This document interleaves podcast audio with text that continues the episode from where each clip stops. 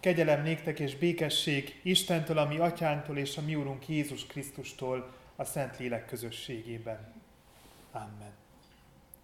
Ami segítségünk legyen Istentől, aki Atya, Fiú, Szentlélek, teljes szent háromság, egy örök, igaz Isten. Amen. Helyünket elfoglalva dicsérjük Istent, a 307. énekünk első három és utolsó három szakaszával. A 307. énekünk első három és utolsó három szakaszát énekeljük. Az első szakasza így kezdődik, ne szállj perbe én velem.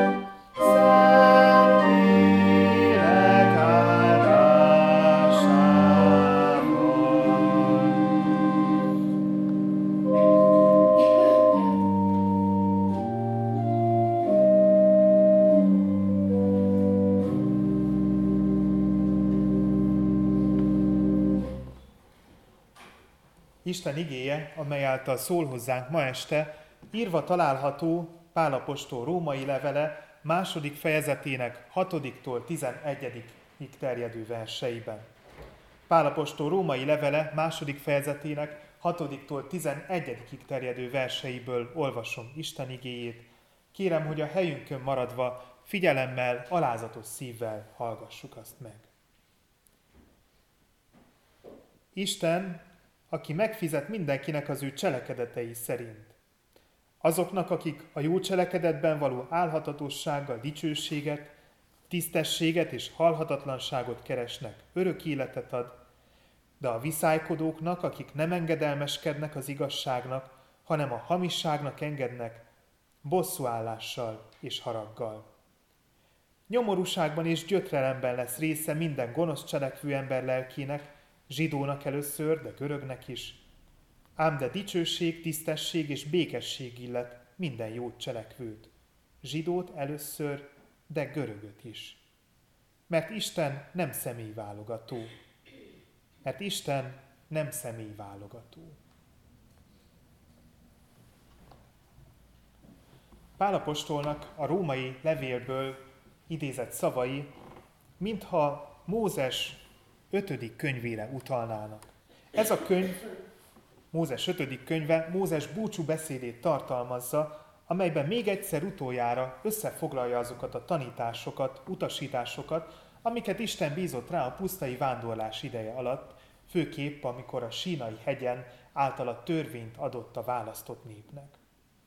Mózes 5. könyvének a 11. fejezete arról ír, hogy a választott népnek Isten áldásában lesz része, ha engedelmeskedik az Úr parancsolatainak, de átok szárjá, hogyha letér az Úr útjáról, és más isteneknek kezd el szolgálni. Áldást adok ma elétek, mondja Mózes, áldást, ha engedelmeskedtek az Úrat Istenetek parancsolatainak, amelyeket ma parancsolok nektek, átkod pedig, ha nem engedelmeskedtek az Úr, a ti Istenetek parancsolatainak, és letértek arról az útról, amelyet ma parancsolok nektek, és más isteneket követtek, akiket nem ismertek. Pálapostól szavaiban is az fogalmazódik meg, hogy Isten kétféleképpen viszonyul az emberekhez. Van, akinek örök életet ad, másoknak pedig nyomorúságot és gyötrelmet a hamisságuk miatt. Ezek az Ószövetség tanításával egybehangzó gondolatok, és sokszor bizony megbotránkoztatóak számunkra. Azért is fogadjuk őket nehezen, mert mi Jézusnak köszönhetően kegyelmesnek ismerjük Istent, aki kész szeretetteljesen viszonyulni minden egyes emberhez. Isten és ember viszonya hatalmas változáson ment keresztül Jézusnak köszönhetően. Ahogy tegnap szó volt róla, Isten szülőként szereti az embert azóta, hogy Krisztus feláldozta magát értünk. Számunkra sokkal hangsúlyosabbá vált az, hogy Isten szerető szívű, kegyelmes, kevésbé gondolunk rá úgy, mint aki igazságos, és valóban megbünteti az emberi gonoszságot. Jézus kereszt áldozatával együtt sok minden megváltozott. Mindenképp különbség van a között, ahogyan az ószövetségi ember tekintett az ő Istenére, meg a között, ahogyan mi tekintünk rá. Különbség van az ószövetségi emberben élő kép között, és a között, ami bennünk él, a mindenhatóról. Ezzel szemben azonban vannak dolgok, amik egyáltalán nem változtak. Nem változott az, hogy ma is élnek olyan emberek, akik számára fontos az, amit a Biblia ír, úgy remélem, hogy mi közéjük tartozunk mindannyian, illetve vannak olyanok, akiknek teljesen mindegy, hogy mi Isten akarata, vagy éppenséggel ellenségesen viszonyulnak a Szentírás tanításaihoz. Pál szerint még mindig érvényben van az a figyelmeztetés, amit Mózes által adott Isten az övéjének. Aki hűséges Istenhez, álhatatosan kitart a jó cselekvésében, annak Isten örök életet ad. Aki azonban viszálykodó, nem engedelmeskedik az igazságnak, hanem inkább a hamisság fele hajlik, az Isten bosszúállásával és haragjával találja szemben magát. Amikor ilyesmit olvasunk az új szövetségben, mindazután, amit Krisztus tett értünk, jogos a kérdés, hogy vajon hiába volt az, ami a kereszten történt? Mi értelme volt annak, hogy Isten fia szenvedjen értünk, ha továbbra is a tetteink befolyásolják azt, hogy örök életben vagy örök kárhozatban lesz részünk a földi életet követően. Ha csupán a tetteink alapján ítélne meg bennünket Isten, akkor holnaptól félre kéne tegyük a Bibliát, és elő kéne vegyük a farizeusok írásait, az ószövetségi nép törvény magyarázatait, azért, hogy több esélyünk legyen az üdvösségre, már ha ki szeretnénk tartani a mindenható Isten mellett. De mind tudjuk, hogy nem ez a helyzet. Isten valóban kegyelmes Isten, és a keresztény ember hitáltal igazul meg Isten előtt. Ugyanennek a levélnek az első fejezetében pár mondattal ezelőtt található az a vers, amelyet olvasva Luther Márton rájött arra, hogy egyedül Jézus Krisztus keresztáldozatába vetett hitünk az, ami által igazá válhatunk Isten előtt. A római levél első fejezetének a 17. verse írja azt, hogy az igaz ember pedig hitből él. Jézusért Isten nem a hibáinkat keresi, nem azt nézi, hogy hol vannak a gyenge pontjaink, és hol köthet belénk, hanem a hála gyümölcseit figyeli, és azokban szeretne gyönyörködni. Akinek az életében jelen vannak ezek a gyümölcsök, az elfogadta és komolyan vette Jézus Krisztus áldozatát. És ez éppen elég, mert ez az egyetlen feltétele annak, hogy üdvözüljünk, hogyha Krisztus áldozatát hittel elfogadjuk. Nem a cselekedeteink tesznek tehát igazá Isten előtt, hanem a hitünk, de ennek ellenére fontosak a cselekedeteink is, mert általuk fejezzük ki, hogy a Krisztusért kapott kegyelem elfogadásra talált-e nálunk, és a Szentírás tanítása hatással van-e az életünkre. Így közvetett módon ugyan, de csak közük van ahhoz, hogy Isten kegyelmére hogyan válaszolunk, és mennyire mélyülünk el benne. Lehet, hogy éppen csak beléptünk Isten kegyelme vonzás körébe, és ott vagyunk valahol a szélén, a perifériáján. Passzívan várjuk, hogy mi lesz. Esetleg kifelé oldalazva egyre jobban teret engedünk az életünkben a gonoszságnak, a bűnnek. De az is lehet, hogy folyamatosan haladunk a középpont felé, a mindenható felé, és egyre jobban igyekszünk megélni a hitünket. Hogy a kettő közül melyik jellemző a periférián áldogálás, vagy az Isten fele haladás, azt mindannyian biztos vagyok benne, hogy nagyon jól tudjuk önmagunkról. Isten azt értékeli, ha felé tartunk. Ebben az esetben az életünket áldásra kíséri, és bátran reménykedhetünk abban, hogy az örök élet örökösei leszünk. Az ige elmond még egy nagyon fontos dolgot azzal kapcsolatosan, ahogyan Isten az emberhez viszonyul. Isten nem személyválogató, és nem a külsőségeket nézi. Neki nem az fontos, hogy ki kicsoda. Isten számára mindannyian egyformán fontosak vagyunk. Az igében Pál zsidókról és görögökről ír. A kétszer is azt olvassuk, hogy zsidónak először, de görögnek is. Tudjuk, hogy Pál apostol számos más nép fiával is találkozott, itt azonban inkább arról van szó, hogy kit milyen kultúra határoz meg.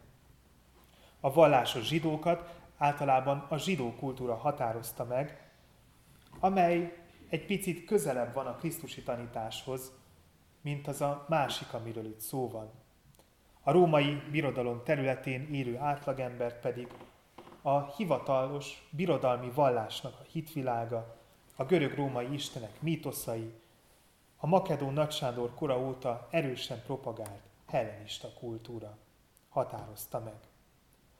Pál arról ír, hogy Istennek egyformán kedvesek, mindkét kultúrából érkezünk. Istenek egyformán kedvesek ma is az emberek bármilyen kultúrából is érkeznek hozzá. Bármilyen kultúra befolyása alatt is él az ember, mielőtt hitre jutna, mindenképp hatalmas kihívás, de ugyanakkor hatalmas lehetőség is Krisztus elfogadása. És mindenképp ez az egyetlen lehetőség arra, hogy megnyíljon előttünk az az ország, amit számunkra készített az Úr. Isten nem személyválogató. Nem a származásunk érdekli, hogy honnan érkezünk hozzá. Számára nem a tudásunk fontos, vagy az anyagi helyzetünk, hanem az, ami bennünk van.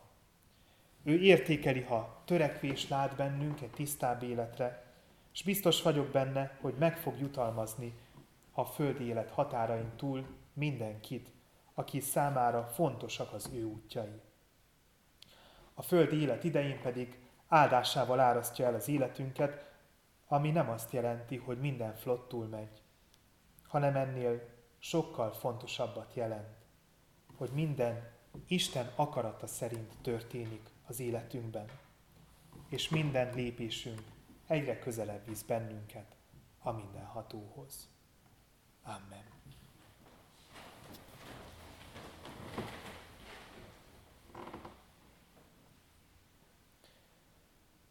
Menje Istenünk, hálát adunk neked azért, hogy te nem vagy személyválogató, mindannyiunkat egyformán, kedvesen fogadod magadhoz, bárhonnan is érkezünk. Menje Istenünk, add, hogy az életünkben szép lassan nyilvánvalóvá váljanak a hála gyümölcsei. A hála gyümölcsei, amelyeket válaszul termünk meg a Te kegyelmedre. Menje Istenünk, hatalmas dolog az, hogy Szent Fiad, Jézus Krisztus meghalt értünk a kereszten, és nekünk csupán annyi a dolgunk, hogy ezt hitben elfogadjuk.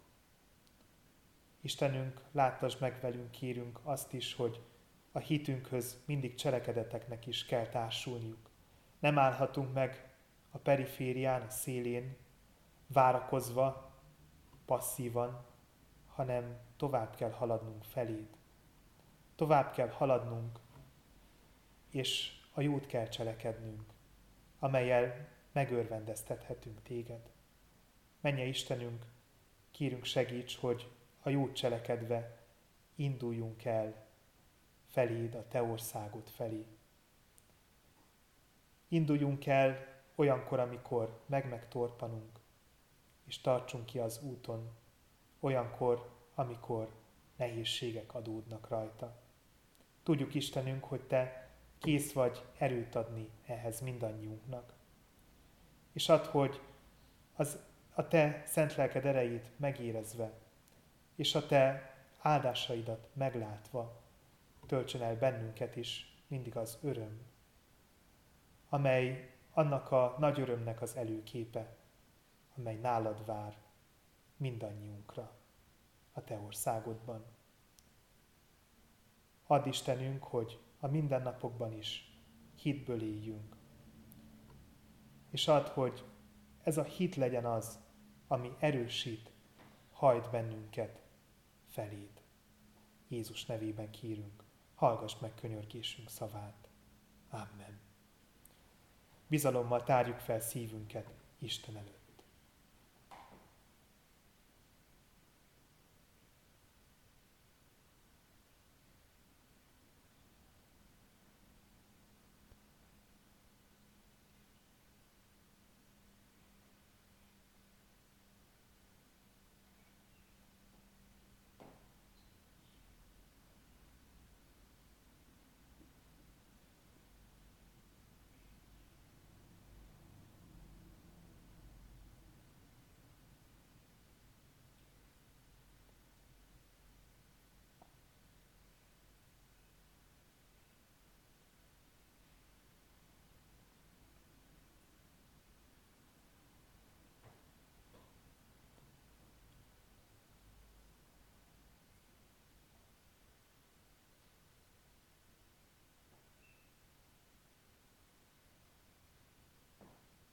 Áldott a mi Urunk, aki meghallgatja könyörgésünk szavát.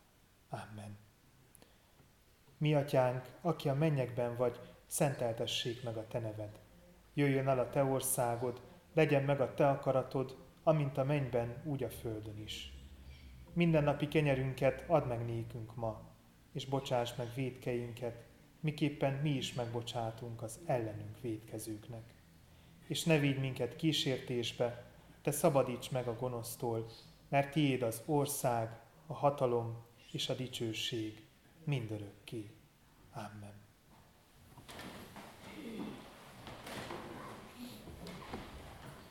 A 488. énekünket énekeljük el. 488. énekünk így kezdődik, áldásoddal megyünk.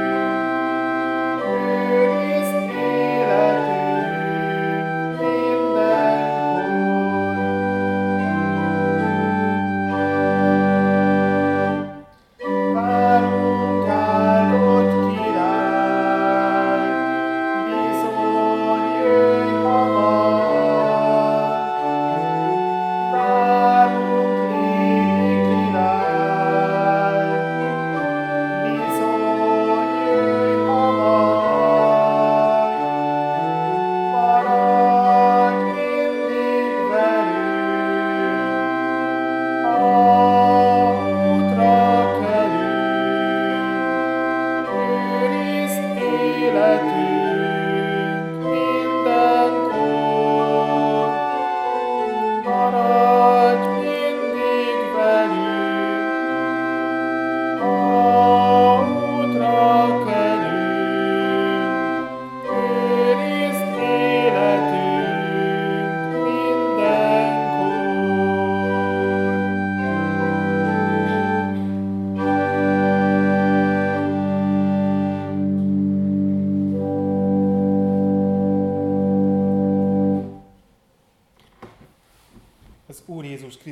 kegyelme, az Atyának szeretete és a Szentlélek közössége maradjon mindannyiunkkal. Amen.